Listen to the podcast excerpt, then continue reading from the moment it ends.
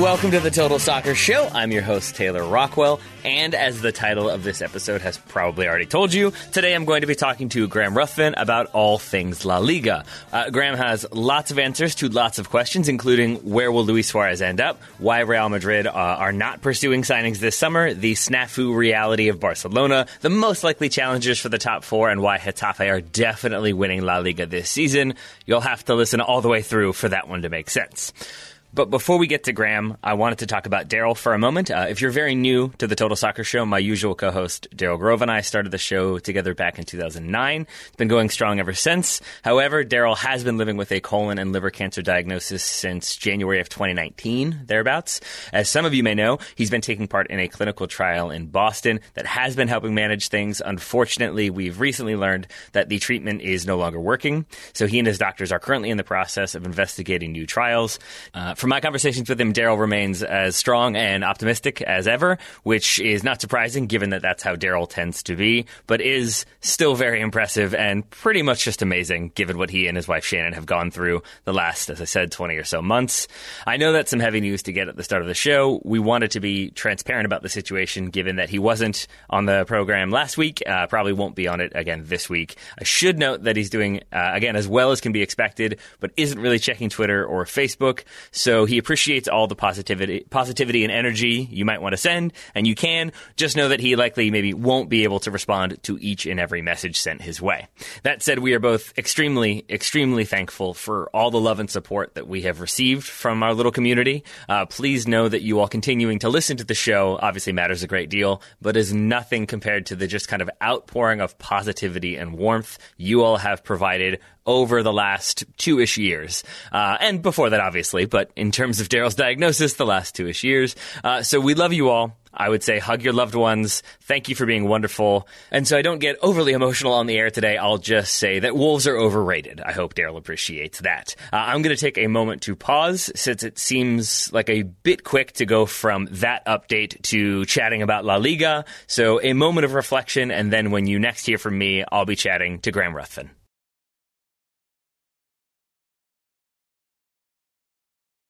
Joining me on the line is our old friend, a man who never cheats on his Italian language exams, or at least cheats well enough not to get investigated by the Italian government. It's Graham Ruthven. Graham, hello. Hi, Taylor. How are you? I am doing well. I'm assuming that's the case. Have you ever been investigated by the Italian authorities for cheating on a language exam? Uh, I'll never, t- I'll never tell. I'll okay. never tell that. Will uh, stay with me. Uh, I've done some things that I'm ashamed of, and we're not proud of, but you know, in the end, you were cleared. It's fine. Uh, as my intro yeah. suggests, I do want to start with Luis Suarez because he seems sort of key in a couple different possible moves. He's either, mm-hmm. depending on what you're reading and when you're reading it, he's either definitely leaving Barcelona or not leaving Barcelona, or definitely signing for Juve or not, or signing for Atletico or not, or maybe getting lawyers involved. What do you, what is the latest as far as you've seen and what you understand, and where do you think he might end up?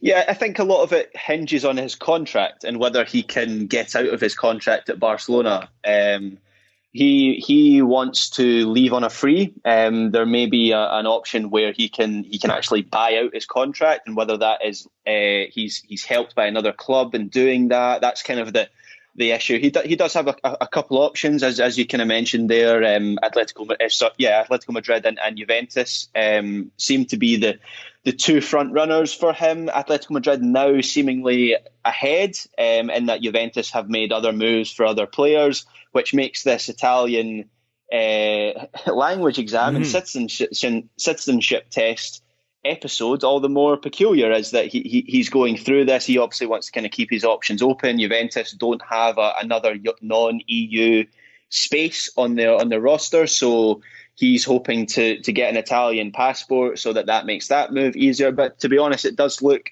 more likely that he's going to end up at Atletico Madrid. But there are issues at, at Atleti with whether they can get um, Diego Costa out of out of the club, Al- Alvaro Morata. I'm actually not sure if that deal has been announced. I know he was arriving in mm-hmm. Turin last night. I'm not sure if I've missed that at, at the time recording, but he pretty much seems like he's on his way to Juventus as well, which obviously ties into the the Suarez deal because if uh, Juventus get Morata, then you know their need for, for someone like Suarez is, is maybe not so intense. Although the suggestions are that they might still also be interest, interested for uh, in Luis Suarez. So there's a lot of moving pieces here. Um, and also, of course, when, if Suarez is going to Atleti, then are Barcelona going to bring in Memphis because Memphis Depay is on hold. Basically, he has agreed terms with Barcelona, but Barcelona need to get players out of the club before they can get him. So this is a this is a row of dominoes across European football, and we just need one to fall, and, and the others will will follow. So then, if Barcelona need to get people out the door, is that where we're sort of at an impasse with Luis Suarez? That they don't necessarily like they're not trying to hold on to him the way they were Messi because they need him in the team. My assumption is that they're holding on to him because they want a transfer fee. Is that the issue? Yeah, and that is that's been the issue for Barcelona all summer long. Was I don't know if you remember, um, Bartomeu, the genius that he is, came mm-hmm. out at the start of the summer and said, "These are the players that we consider the untouchables," as he called them, and these are the players that can that can leave. And there were only seven players he considered untouchables. So all of a sudden, any club that was interested in a Barcelona player this summer now has the leverage in negotiations that they now know Barcelona don't want those players, and and and and, and Suarez was one of the the non uh, untouchables, uh, the tu- the touchable, I suppose you could call them. um, and uh, yeah, so Juventus, Atletico Madrid, anyone else that's been interested in Luis Suarez, there, there has been very tentative reports he could go back to the Premier League, but I'm not entirely sure what, what club. There's never been a club that's been mentioned. But anyone that's been interested in him has said, look, we don't want to pay a fee. It was the same with Arturo Vidal. He's he's going to Inter or has gone to Inter again. I, I think that announcement was, was either today. Uh, was he had I think he was having his medicals either uh, today or tomorrow. Um, and so Inter don't want to, to pay a fee for him, and, and, and it's it's it's it's similar with a number of players that Barcelona want to get rid of. They've they made very clear their negotiating stance, and that's made it difficult for them.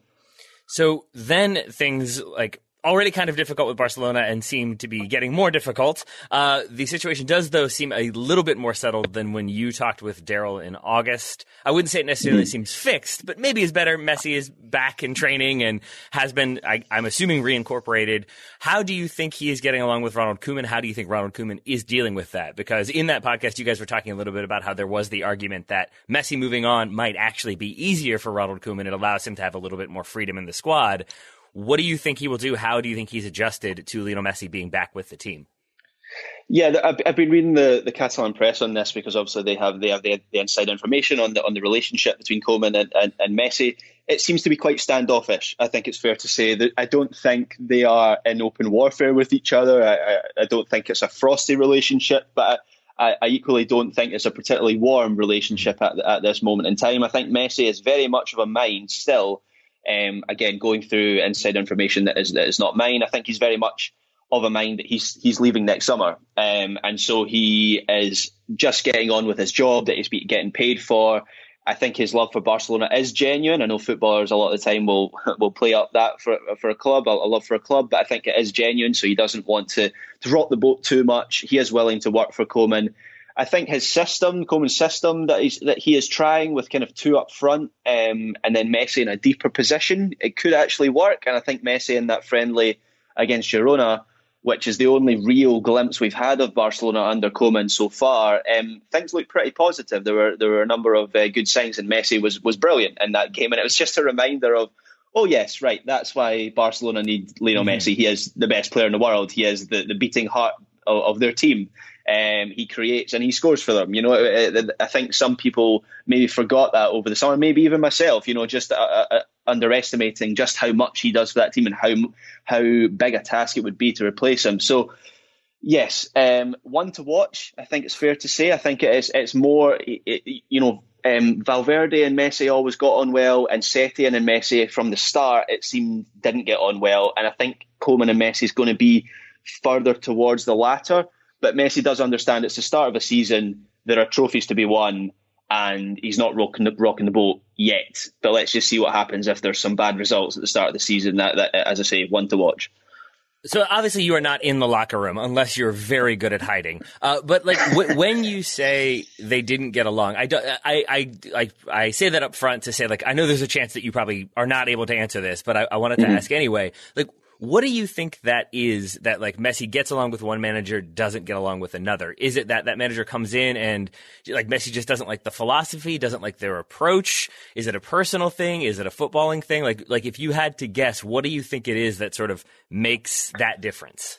Yes, it's, it's, a very good question because from manager to manager, it, has been different things. I mean, with the, the, two managers that Messi has got on best with, unsurprisingly, are, are Pep Guardiola and, and Luis Enrique. Um, both players who were legends for Barcelona. So in those in those two uh, sorry managers that were uh, legends as players. So in those two instances, um, maybe just the, the, the aura of, of those two players as as the fact that they had standing at Barcelona. The other the exception was uh, Ernesto Valverde, who even though things got pretty bad for him towards the end, and there were players that he didn't get on with in that Barcelona team, Messi was never one of them. In fact, when he was sacked, Messi was, was said to be pretty upset that that, that he had been sacked. I, that, it's an, I, I, don't actually have the answer to why mm-hmm. he got on well with Ernesto, Ernesto Valverde so much. Um, I suppose if, if, I had to guess, the difference between Setien and, and Valverde is that Valverde was quite happy to let Messi be an individual in the team, whereas Setien came in, he was much more about the system and the team and um, wanting Messi to to fit into into a certain style of play. And while that, you know, Setien's ideas there weren't, I, I don't think, totally unreasonable. I, I, I think that Messi at this stage of his career probably does need a structure around him that supports him and, and, and allows him to to rest during games. That's the thing Messi always does is he doesn't rest many full games, but he'll rest for periods during games. And Setien kind of was was was trying to um, make that happen a little bit more. And and Koeman has tried to. Koeman is, is more towards Setien, as I say, in that he want he's he's emphasised the structure and he wants the team to be about more than Lionel Messi. So that's why I say that, that it's, it's one to watch and, and it could still go the way of, of Quique Setien. But yeah, I, think from manager to manager, it, it is different for, for Messi. I mean, uh, uh, Tata Martino was, was a manager that Messi got on well with, knowing him in, in, in Argentina, and, and he was neither a, a, Barcelona legend nor someone that that um, you know allowed Messi to play as an individual um, like Valverde did. So I don't think there's a flat answer for that, mm-hmm. but the, the, early signs with the Koeman relationship is that it, it, it's standoffish, but for now functional. So uh, Koeman then wants them to be a team or a club that are like more than Lionel Messi, wants their tactics to be more than Lionel Messi, but from what I've read, doesn't necessarily want them to be a club that are all about the youth players coming through from the academy. Uh, uh, Koeman saying, I think like Riqui Puig especially, or signal, like, like kind of signaling him out as like that's a player who maybe isn't necessarily in his plans right now. Has that been overblown, or is that the case that Ronald Koeman maybe isn't so impressed with the players coming through La Masia? Certainly in the case of uh, in, the, in the case sorry of, of Riqui uh, Puig, which yeah. is a, a, really interesting one because actually, if you'd asked me uh, even a week ago before those quotes came out from Koeman um, about a player who really could suit Koeman and, and and it could be set for a big season, it would have been him. Um, he's looked brilliant in every Barcelona game I've played. I was uh, that I played that he's played. I played zero games for Barcelona uh, yes. officially. Anyway. Zero games yet. Uh, yeah, yeah. There's still time. Um, but yes, uh, he's been told basically he can he can leave on loan. That Barcelona might even entertain offers for him to leave permanently. And and this is the kind of the paradox of Barcelona's summer is that they have a lot of good young players coming through, and I think we might talk about one a mm-hmm. little bit later. But they're so strapped for cash that if an offer comes in for one of them, they're likely to accept it. You know that they, they need money, especially if they can't move on someone like Luis Suarez, who's on massive massive wages. Um, you know, Vidal go, moving on is probably going to ease that situation a little bit, as is Nelson Semedo um, going to Wolves. But it, it, with Puig and uh, you know a number of of other uh, players, you know, they could they could be sold just be, just purely because if an offer for 40 million euros comes in from a club, Barcelona might might want to to to balance the books a little bit. But he, he's an exceptional player. I'm I'm a little bit shocked. I sent it to a. I sent that those quotes to a Barcelona supporting friend of mine as soon as I saw them, and his reaction was uh, predictable to those quotes. uh, Barcelona fans see uh, see him as as as almost a, an Iniesta successor. I mean, he is he is there, obviously there's a long way for him to get from where he is now to Iniesta levels, but in terms of pure talent, he is he is of that sort of standard and of that mold. And so to see him um, Koeman openly saying that was the other thing as well to be so open about it um, in in the media was pretty shocking and and and doesn't say a lot for any young players. I mean Barcelona for so long have been uh, champions of youth, and, and not only have they brought through players from Catalonia, but they've, they've attracted players from around the world to La Masia, like they did with Messi, for bringing him from, from Argentina. And I just think those quotes from Koeman are maybe not going to help their sales pitch to, to, to young players um, who, are, who, are, making the move to La Masia as 12 year old, 13 year old, 14 year old. If, if, that, if a player of his mm-hmm. standard is, is, is being cast aside like that, it, it doesn't say a great deal. Hey folks, quick interruption from me. There is still a lot of La Liga to be discussed, more than just Barcelona and Real Madrid, I promise you that. But first, I wanted to let you know that this episode of the Total Soccer Show is brought to you by Magic Spoon. Magic Spoon is not a wonderful spoon that will grant all your wishes. It is delicious cereal that is also for adults. But that doesn't mean it's the like Patton Oswalt, uh, beige box brown cereal, no flavor, sadness box. What it is, is basically delicious food that is also good for you. Zero sugar, 11 grams of protein, only three net carbs in each serving. There are four flavors to choose from. There would be cocoa, fruity, frosted, and blueberry. Uh, I, I, I, think I lean frosted on that one. I am a frosted flakes sort of guy. Uh, they taste amazing, but they are healthier than frosted flakes, and that is the key thing. They are keto friendly, gluten free, grain free, soy free, low carb, GMO free, guilt free is the gist of it all. If you want to see what they have on offer or maybe uh, grab a variety pack, you could go to magicspoon.com slash TSS to try it today. Be sure to use our promo code TSS at checkout to get free shipping. Magic Spoon is so confident in their product, it is backed with a 100% happiness guarantee. So if you don't like it for any reason, they will refund your money, no questions asked. Barcelona won't do that. Real Madrid won't do that, but Magic Spoon will. That's magicspoon.com slash TSS and use code TSS for free shipping. Thank you very much to Magic Spoon for sponsoring this episode. Thank you very much to Graham Ruthven for pausing patiently while I did this ad read. Let's get back to him answering my questions. So there are still those maybe some young players who we think could factor for Koeman, if not Riqui Puig. Uh, my question then for you is: Who do you think plays more minutes for Barcelona this season, Konrad De La Fuente or Serginho Dest? well, I shouldn't be surprised by that answer. We, we, we, by that question, sorry. We Scots are very excited about Andy Robertson and uh, Kieran Tierney uh, playing a lot of Premier League minutes. So, I yes, imagine. I, I, let me tell you, nothing will change. Your national team will still be terrible if, if, uh, if Scotland's example is anything to go by. It will just be, it'll, it'll, just become more frustrating that you that you are still terrible. There's no answers as to why you're still terrible because you have got good players. Um, I laugh because it's funny and sad all at once. Thanks for that. um, the answer to that, I will, I will go out on a limb and say Dest. Really? now right. that yes, I think Semedo. I think they needed to get rid of Nelson Semedo very quickly, and that is why that deal has been accelerated this week. Is because I think Barcelona are uh, desperate to get uh, Serginho Dest from from Ajax. I think he's a brilliant player. I think he's one of the the best young right backs in in Europe. Um, Konrad is, is is very good, and I've and I've seen him. I saw I watched him in that in that game against uh, Girona, and he brings him something a little bit different. Um, he is a, a, winger in the way that Barcelona. They, they do have a winger uh, on the right side by the name of Ousmane Dembele, but oh, yeah. he, he has become a bit of a forgotten man at Barcelona. So in terms of the balance of the of both their books and their squad, if Barcelona were able to bring through Konrad this season and somehow find a buyer for Dembele and get those those uh, wages off the book, then I, I, think that that could be a, a, pretty good deal for them, and they could end up kind of keeping the balance of their squad and having someone like Konrad to to stretch the pitch, um, which is what he does. The other thing that that struck me watching against Girona, and maybe it's just. Uh, uh, Alphonso, uh, having watching having watched Alphonso Davies mm for for Bayern Munich last season, was you know maybe his opportunities come at left back or left wing back.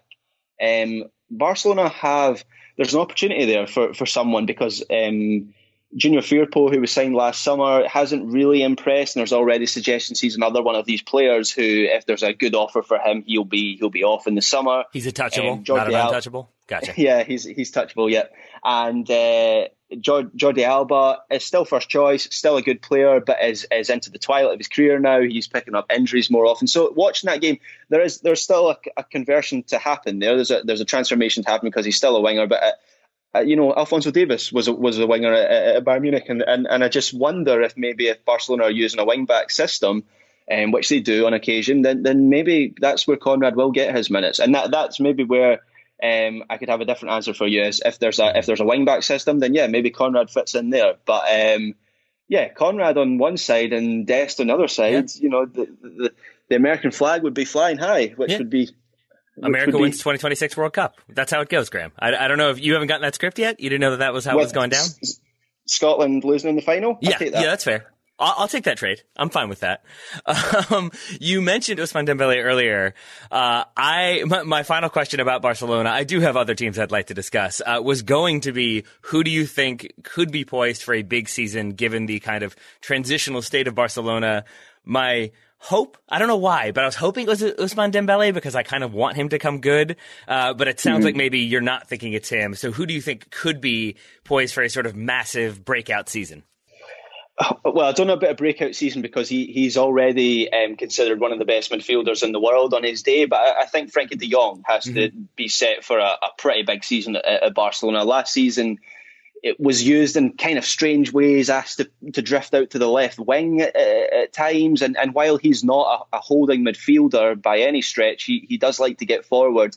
He was he was then also asked to play as a kind of number ten on the edge of the box, and pretty much anywhere bar his his natural position in the in the centre of the pitch where he can have the most influence. And and I think now this season there is a, a recognition that particularly Sergio Busquets, I think is I think there's a recognition now that he needs to be phased out of the team, and this season he can't play every game as he did last season he, he, towards the end of last season he he was in pretty poor form and, and, and it's largely down to his physicality. It's just it's just not there anymore. He can't cover the ground across the midfield as he as he used to. So I think we're going to see much more of Frenkie De Jong this season. Of course, Koeman knows him well, having worked with him in, in, in the Netherlands national team.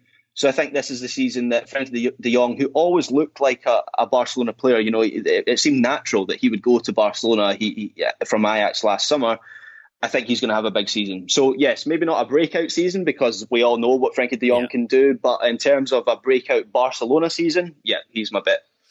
Uh, I actually I should ask. Do you know where we are on the vote of no confidence uh, and the the kind of collection of surveys and where where we are in that process? Yeah, so I think either yesterday or the day before they, they hit the the fifteen percent of members needed um, to to force a, a, vote of no confidence. So that twenty thousand members at the last count, last time I checked, um, have signed this this this motion, this censorship motion, which means there will now be uh, a vote on Bartomeu's future at the start of November, um, which. Uh, you know, I don't think there's any other big votes uh, at the start of November uh, no, this year. No, no, You know, just that one. Just that no, one. just just just the Bartomeu vote. Yeah. Everybody, please vote. Please vote. Please vote. yes, indeed. Uh, and yeah, so he could be forced to resign uh, if I think it's two thirds of the vote, sixty six percent. They need um, of the the full membership. I believe it is. It's not just the twenty thousand that have signed now. So now it goes out to the full membership of the club. So sixty six percent vote against him. He will be forced to resign. Which then there's another. it's a never ending uh, nightmare for Barcelona because I think it's then January February that he then gets to stay until. Um, so he will eke that out. So, but if they leave it any longer, if they leave it until March, which is when the elections are meant to happen uh, next year, as currently stands, then uh, Bartomeu gets to stay until the summer. And of course, the summer, with the, being the transfer window, you know, is, is a big opportunity for for real overhaul of the team and overhaul of everything about the club. So Barcelona just want to get him out as quickly as possible, with a view to next summer being when they make real changes. So that's where that is at the moment.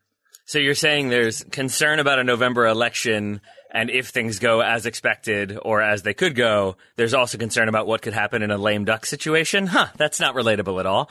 Um, no. I, I then, I, I did then like wonder, is there anybody more pleased with the sort of relative chaos at Barcelona than the decision makers at Real Madrid. And I mean that not from the like obvious perspective of Real Madrid Barcelona rivals, but because Real Madrid themselves have had a strange offseason to my understanding moving, I think at time of recording, 16 players this summer, either on permanent deals or loans. They have not brought in any new faces aside from uh, loan returnees. Do you think that that is sort of rooted in looking at Barcelona and thinking we beat this team last year, they don't look that much better, so we can sort of ride things as they are? Or was this always sort of going to be the plan? Because from what I've read, there's an idea of we're going to stabilize the books now, and then next summer is when we'll spend that money on certain players, namely Kylian Mbappe.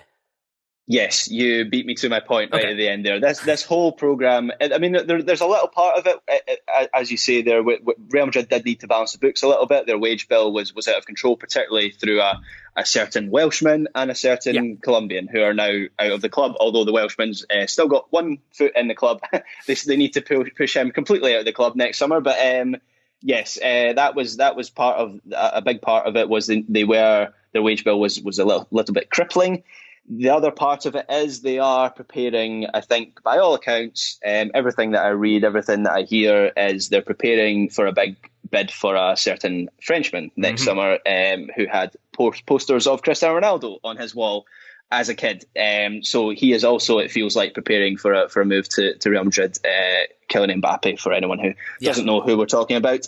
Um, so yeah, that that's basically I think what they are preparing for, and yeah, they had Barcelona been in better shape this summer, maybe it would have been different. Maybe Real Madrid would have moved for an, for another target, um, like they did uh, last summer with Hazard. The, the, uh, last summer, that by, by all accounts, they uh, similar situation. They were preparing for Mbappe this summer. Then they felt, well, maybe that's not going to happen, so we'll go and sign Hazard now and just kick the Mbappe can further down the line a little bit. But Barcelona's crisis has made Real Madrid pretty confident in, in their squad as it is. It's a strange squad at the moment, I have to say, particularly with injuries. I mean, Real Madrid started their La Liga campaign against uh, Sociedad on Sunday. Hazard is injured, Marco Asensio is injured, Isco I think is injured as well. So their squad, uh, you know, all of a sudden you're looking at those those attacking positions, which last season were were stacked with options. And at the weekend you had uh, Marvin Park coming on, who is uh, I, I, don't know if you how much uh, uh, if your listeners or yourself know much about Marvin Park, but what, what I know story nothing about him. so born in Mallorca, spent three years at Tranmere Rovers uh, in England. Yes, uh, he's twenty years old. He he can play for South Korea or Nigeria, but has so far declared to play for Spain. Um, he has about had the strangest uh, career path to date, and he's a pretty a pretty talented kind of attacking winger. Um, and made his debut against Sociedad at the weekend. Looked pretty good, but he's not a he's not a a, a proven option for Real Madrid. And, and, the other one was Sergio uh, Arribas, who, who came on for his uh, debut at the weekend. So that kind of that kind of underlined they came on as well for sorry to extend this point further, but they came on for Rodrigo and Vinicius Junior, who are two young players in, the, in, in, in themselves. So it's it's it's quite a shallow squad at the moment with without uh, Hazard and, and Asensio. Um, those incidentally, Marvin Park and Arribas coming on meant that Real Madrid were the first team to play four players born after 2000 in one La Liga game, which made me feel incredibly old. Yeah, I'm 29. yeah. I'm not feeling particularly young right now. Thanks for that, Graham. Uh, yeah, I was not familiar with Marvin. Uh, you can find him listed as Marvin if you, like me, were completely unfamiliar with him and trying to desperately figure out who he was. There you go. All right, I'm excited to hear about Marvin. I am, I must say, excited for what this season could hold from Martin Odegaard, who does play this weekend, starts in sort of that number 10 spot. Do you think we will see a decent amount of him this season, or was this a start sort of necessitated by some of the injuries you mentioned? No, I think we will see a lot of, of Odegaard this season. I think what is more of a question is how he's going yeah. to fit into that midfield because at the weekend he played, uh, started the game anyway, alongside Kroos and, and Modric. And when I saw that team come out on the team sheet, you know, the obvious question there is, well, okay, where's the defensive structure mm-hmm. coming from out of those three? Because Casemiro has been a Zidane first pick for years and years because of what he brings on the on the defensive side of the game and he's he's on the bench, and none of those three players, you know, Kroos can play as as as as a six at a push, maybe, but he's he's not a particularly great defensive player. So, and and during the game, it, it proved to be a little bit of an issue. I mean, the, I think Zidane is trying to mask it through high press. So one of the things I noticed was all three of all three of them were were pressing really really high on uh, Sociedad whenever they had the ball, but Sociedad through players like Mikel Merino and, and David Silva, of course, when he came on off the bench, are, are, very good in the ball. And there was a number of times where they would just ping a few passes around Real Madrid and Real Madrid would be exposed, you know, with a, a player an opposition player running towards the, the penalty box. So it is something that Zidane has definitely got to to figure out. Um, some people have mentioned maybe a, a, midfield diamond could work with Casemiro at the bench, uh, uh sorry, uh, at the base, and then um, Odegaard, Kroos, and, and Modric, and, and, and the, the other three positions. But then you know where does Hazard fit in? Where does Asensio fit in? Where you know where does any kind of wide uh, you know wingers fit into that team? It, it's a difficult one for Zidane. I, I, do think we will see a lot of Odegaard. He's too he's too talented not to play. I think last season last season he was one of the the best players in the league, particularly before lockdown. He had a, a bit of a dip after uh, after the coronavirus uh, hiatus, but uh, yes, he will play, and I'm I'm I'm, I'm excited to see him play finally for Real Madrid yeah. because, of course, he seems to have been around forever, um, having signed for a 16, uh, as a 16 year old for Real yeah. Madrid and has, has, barely played for Real Madrid. So, yes, I think people should be excited. He's he's too talented not to make an impact, but where on the pitch that's going to be, I'm not so sure, and I don't think Zidane knows that either right now. What do you think Zidane is feeling about Eden Hazard, uh, who, as you said, did not play this weekend, is still recovering from injury? I am not a Real Madrid fan, uh, and with all the kind of craziness of our modern world, I tend to sort of like, if they're not actively playing, if they're not doing things, it's easy to sort of lose track of them. That is where I am with Hazard. And so I'm sort of asking this from here is my like assumption that I am happy to be completely incorrect, but my assumption, mostly based on headlines and a few stories, is that things have not gone well and aren't definitely improving, if that makes sense.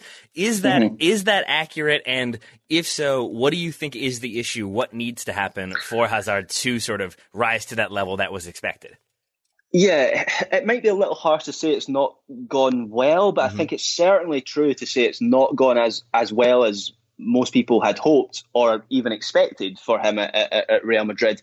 His his injury record has been a, a, real problem for him since he since he arrived uh, last summer. Let's let's not forget Real Madrid paid um, and there are actually conflicting reports over this. So it, it's it's either as as little as 100 million euros or as as as much as 160 million euros. Between that amount, um, they paid Chelsea to to sign Hazard a year before the end of his contract. So they could have had him for free this summer. His first season at Real Madrid didn't. He only played, I think, 16 games in, in the Liga. Um, he had an injury at the start of the season. Then there were questions over his fitness.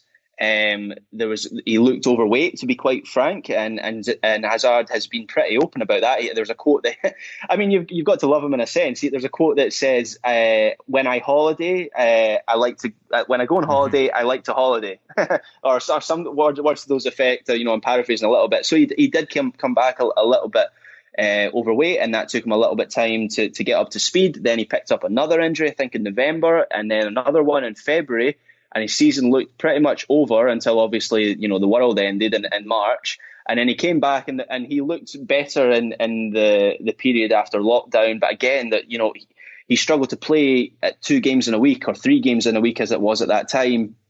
And now He's got another injury in pre-season, and there are questions over his fitness. Apparently, in, uh, according to the Madrid press, he came back from pre-season again a little bit overweight, and Zidane is is you know not happy. Um, I have to say this this is all kind of tabloid reporting at mm-hmm. at this stage. Um, so uh, you know I don't know if that's hundred percent true, but that's certainly the the line in, in the Madrid press that Zidane's not happy at how uh, Hazard has, has come back for pre-season.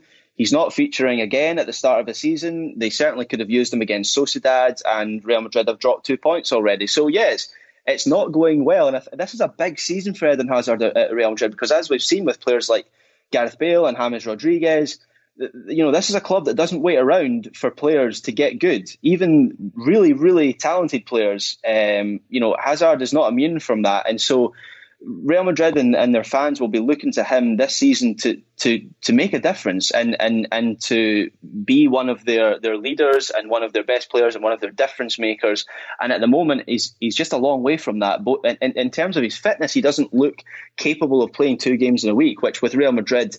Um, competing on four fronts or what three fronts for trophies um, is a problem for a player like him. And, and yes, it's not going terribly well at the moment. But it should be said he's a hugely talented player. He could turn it around. Um, and we could be looking back at next summer and saying, well, all those questions were answered. But he make no mistake, there are questions.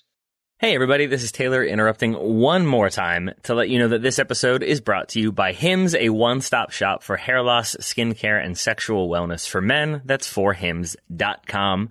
Uh, 66% of men start to lose their hair by the age of 35. Zinedine Zidane definitely can attest to that. The issue is that once you've noticed the thinning hair, it can be too late. So if you are starting to see those signs, if you feel like maybe possibly you're going that Zidane route, the best way to prevent more hair loss is to do something about it while you still have some, but rather than turn to weird solutions like uh, faking being fluent in Italian to pass an Italian citizenship exam, uh, you could instead go to an actual doctor. Forhims.com connects you with licensed medical professionals online. Key point there. That saves you hours, but it's also completely confidential and discreet, so it saves you that as well. Uh, you answer a few quick questions a medical professional will review, and if they determine it's right for you, they will prescribe your medication to treat hair loss that is shipped directly to your door. And right now, Hims is giving you their best offer yet. If you're not happy with the results after 90 days, Hims will give you a full refund. Again, not a thing Barcelona and, and Real Madrid are willing to do, but Hims will.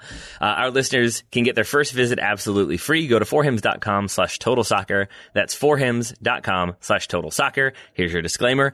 Full refund of price paid available for first 90 day supply. Refund request must be made between 90 and 180 days after product shipment delivered. Prescription products require an online consultation with a medical professional who will determine if a prescription is appropriate. Restrictions apply. See website for full details and safety information. Remember that's forhims.com slash total soccer. Thank you very much to Hims for sponsoring today's episode. Now back one last time to Graham Ruthven. So there are questions at Real Madrid. There are obviously questions at Barcelona as well. That begs the age old question of does that sort of uncertainty with those two clubs realistically open the door for another club to potentially finish top of the table? Or are we basically still expecting it to be the top two, being the top two, and then other clubs challenge at various points, but still aren't quite able to close that gap? I think uh, just the nature of Spanish football, that seems the the most uh, likely scenario is that these two clubs will still finish top of La Liga.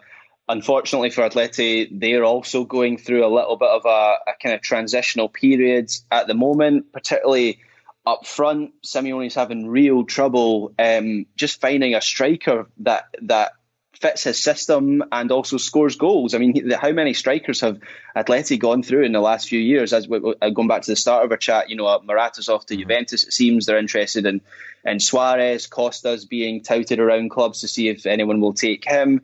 Cavani is still a free agent and has is just this week there are reports that he's been offered to both Atletico Madrid and. Uh, and uh, Real Madrid as well, mm. um, potentially making a, a, move for him. So it, it, Atleti are having trouble as well, which is unfortunate because if they were really strong at the moment, then you would say, well, this is their chance to to to to make to you know to have a sustained title challenge. There's been a lot of talk in Spain about a Sevilla title challenge after they won the Europa League and they had a pretty strong season last year, finishing fourth eventually. Um, Lopetegui is is is once again regarded as one of the best coaches in Spain after a brief period of being the David Moyes of Spanish football, and uh, but they similar to Atletico Madrid, they they're lacking a striker as well. I mean, Luuk De Jong found the best form, the, the, you know, the form of his life in the Europa League uh, latter stages, particularly against Manchester United.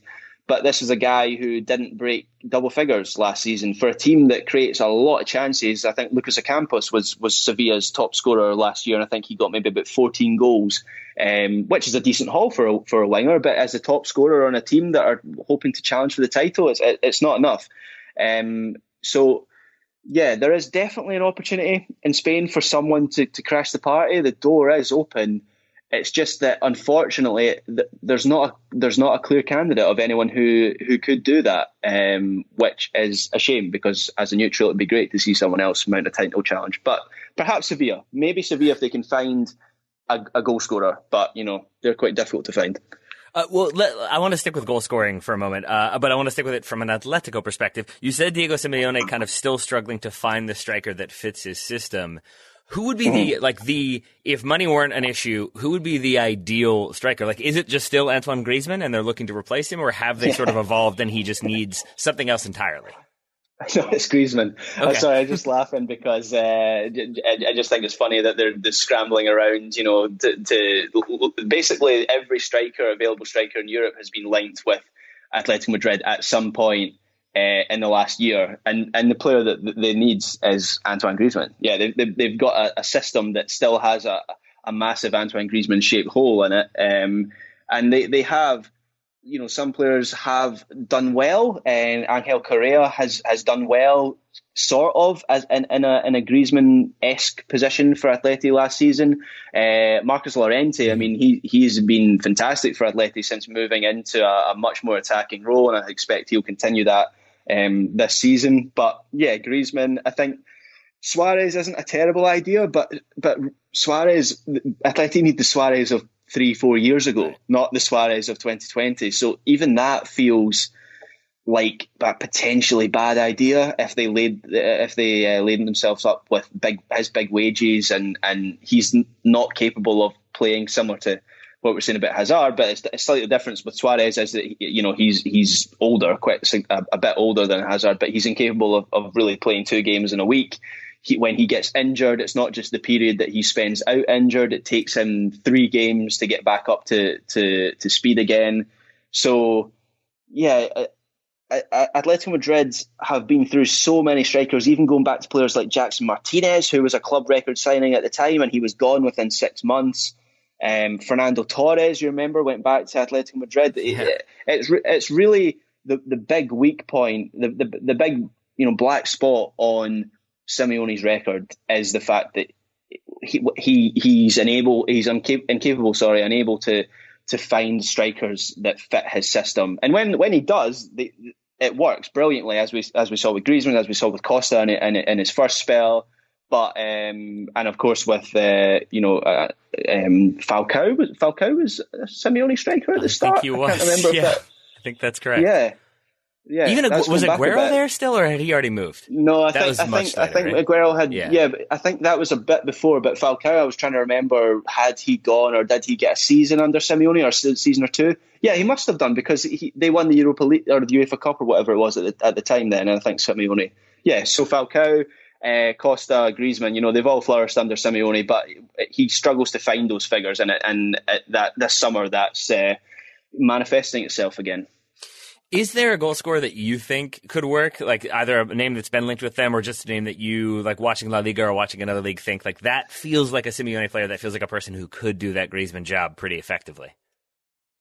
Yeah, I mean, there's no one that that that jumps out at me. I mean, Raul de Tomas was was mentioned as a as a Espanyol got relegated at the end of last season, and and he had a brilliant um, second half of the season. It was only through injury, really, that Espanyol got injury, injury to uh, Raul de Tomas that Espanyol kind of went down. Had he been fit for the whole season, they, they might have escaped relegation. He he was mentioned as a, as a potential target. I could see that one maybe working. Um, he is a goal scorer. At least he scores goals uh, uh wherever he goes. He he knows how he knows where the back of the net is. So maybe him and the, the, the suggestion is that he wouldn't actually cost that much as well. Certainly, probably less than than Luis Suarez's wages. Um, but yeah, it's, it's, it's, a difficult one to answer. I'm not sure. Ironically, maybe Memphis Depay would would work relatively well in, in, the, in the way that he's a, yeah. a Griezmann a Griezmann s figure and that the, he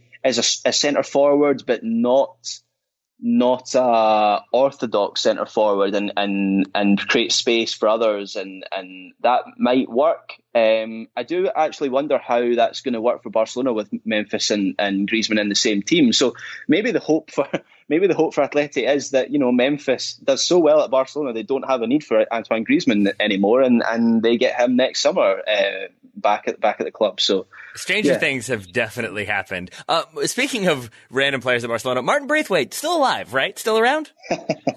yes, the last I heard, yes, he's still there. Oh, that's good. Good for him. Um, let's talk about, about, a couple other teams. Let's start with Valencia. Uh, last season, quite rough. Two different full time managers, some interim, interim appearances as well. Crash out of the Champions League, finish ninth in La Liga. My assumption was that things would improve under Javi Gracia. Then they sell five first team players. They lose this weekend. How much trouble are Valencia in this season? Oh yeah, big trouble. I think uh, a lot of people in Spanish football are, are, predicting that they are going the way of Malaga. To be quite frank, which is not what Valencia fans want to hear.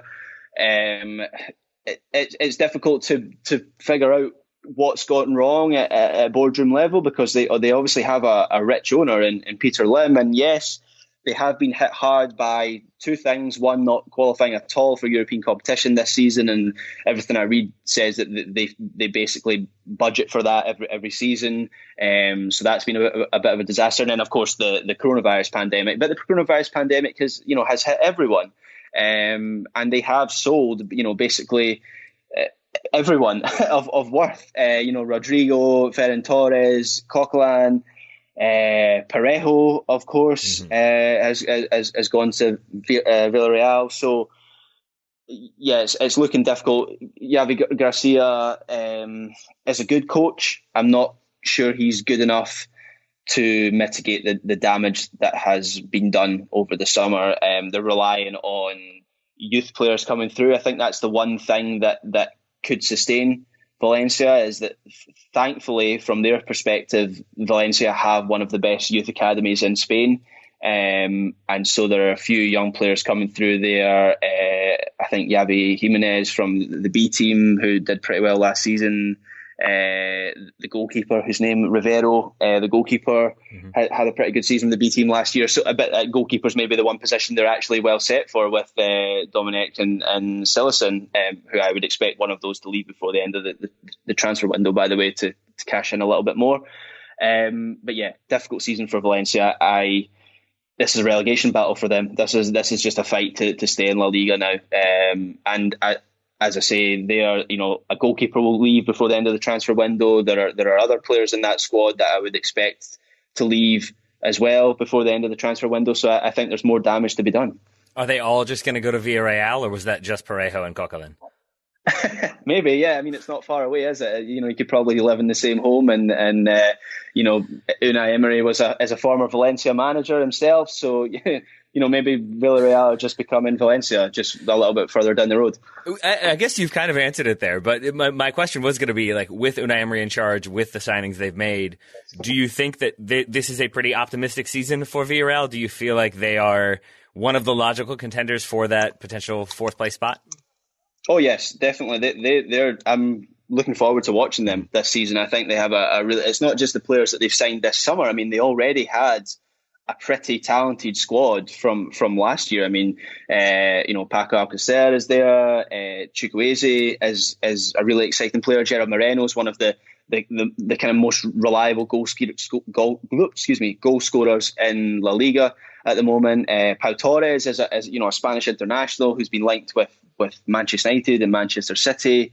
Um, Raul Albiol. I mean, I'm, I'm going through basically their whole team here mm-hmm. because it's it's it's it's exciting, and they they've added as you say, there are Coquelin and, and Parejo.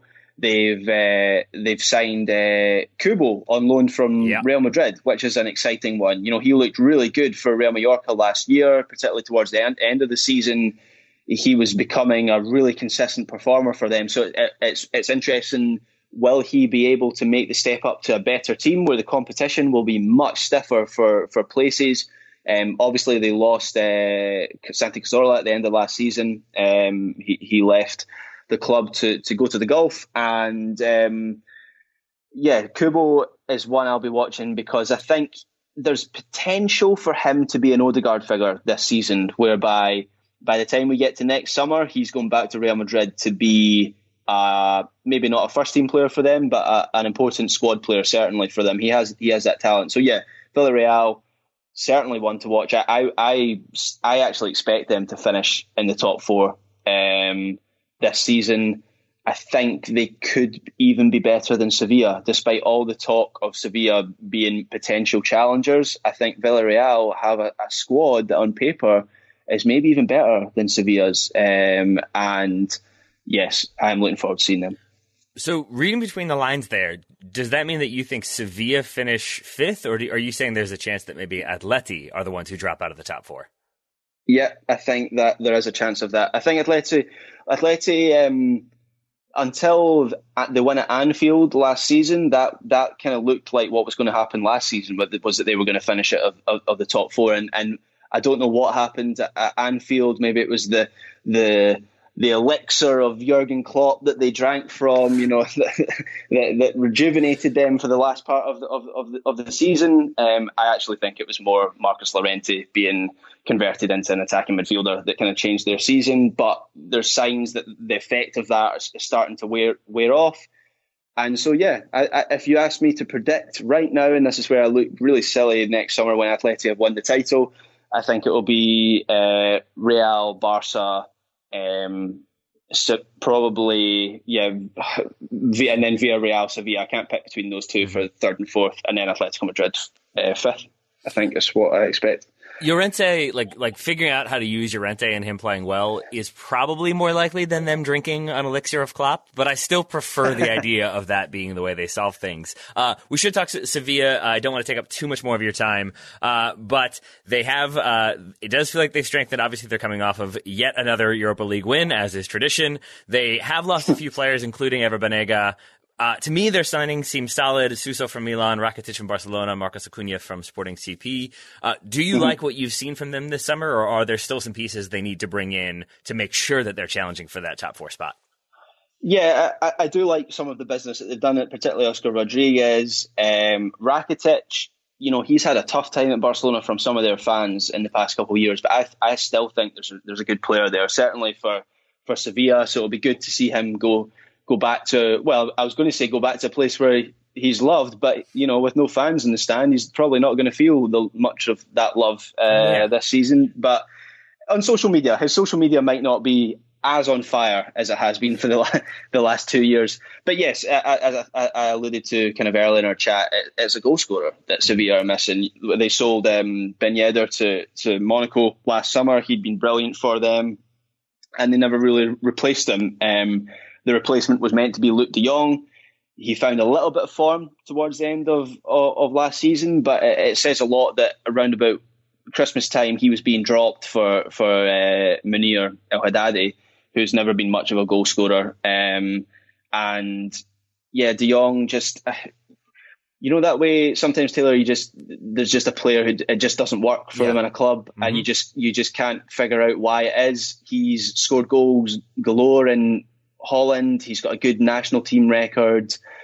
It's just not going to work for him at Sevilla. So I think that's that's the the issue is they, they need to find a goal scorer. And looking through the players that they've signed, yes, there are some good names there, players that will improve them. Suso is, is a good signing as well, uh, you know, permanently. Um, but they need a goal scorer.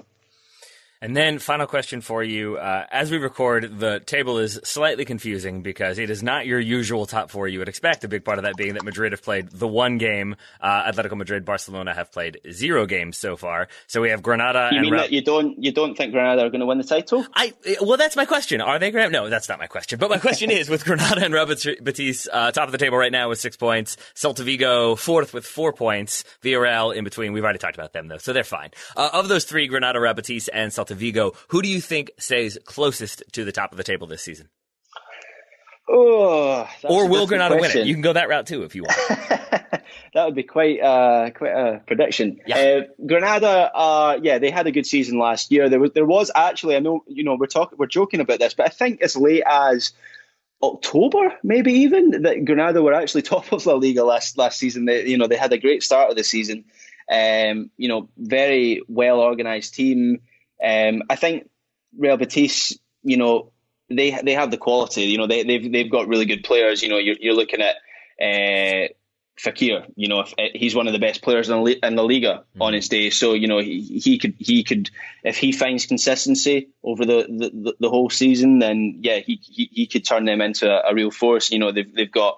Uh, you know the, the Mexican uh, youngster whose name I've forgotten. Um, uh, Diego uh, Lainez, mm-hmm. sorry, uh, you know, very talented young uh, Mexican. You know, so uh, basically the point I'm making in terms of, of, of their team, they certainly have the, the, strongest side. Celta Vigo are a funny one. They also have a strong a strong team. Iago Aspas is is probably one of the best forwards in La Liga. In the last two seasons, he's saved them pretty much single handedly. Particularly two seasons ago, he saved them from uh, from relegation. They have, you know, good players in midfield. Denis Suarez has kind of rediscovered himself at, at Celta Vigo. Uh, Hugo Mayo is, is, is, you know, a very good fullback for them. So they also have quality. So uh, it's it's an interesting one, those three, because Real Betis and, and Celta Vigo certainly have better squads on paper, but Granada last season looked very well organised, and uh, yeah, they might actually finish best of the bunch of those three. I, I, may have said this last year, but I will say it again. Looking at Real Betis's roster, it really is just a who's who of like, oh right, that guy. like there are so many of those for Rabatis. You yeah, got Claudio Bravo like there. Bartra. Yeah, exactly. William Bartra, Carvalho, yeah, Canales. good for Barcelona. Yeah. yeah, yeah, yeah. There's just there's just so many of those types of names. I'm really excited about that. I'm really, as, as always, excited to talk to you about La Liga. I cannot wait to title this show "Why Graham Ruthven Guarantees That Granada Will Win La Liga." Uh, I probably won't title it that, but I kind of want to for trolling purposes. But for now, Graham, thank you very much for taking all the time. Uh, it is greatly appreciated. Thanks, Taylor. It's always good fun.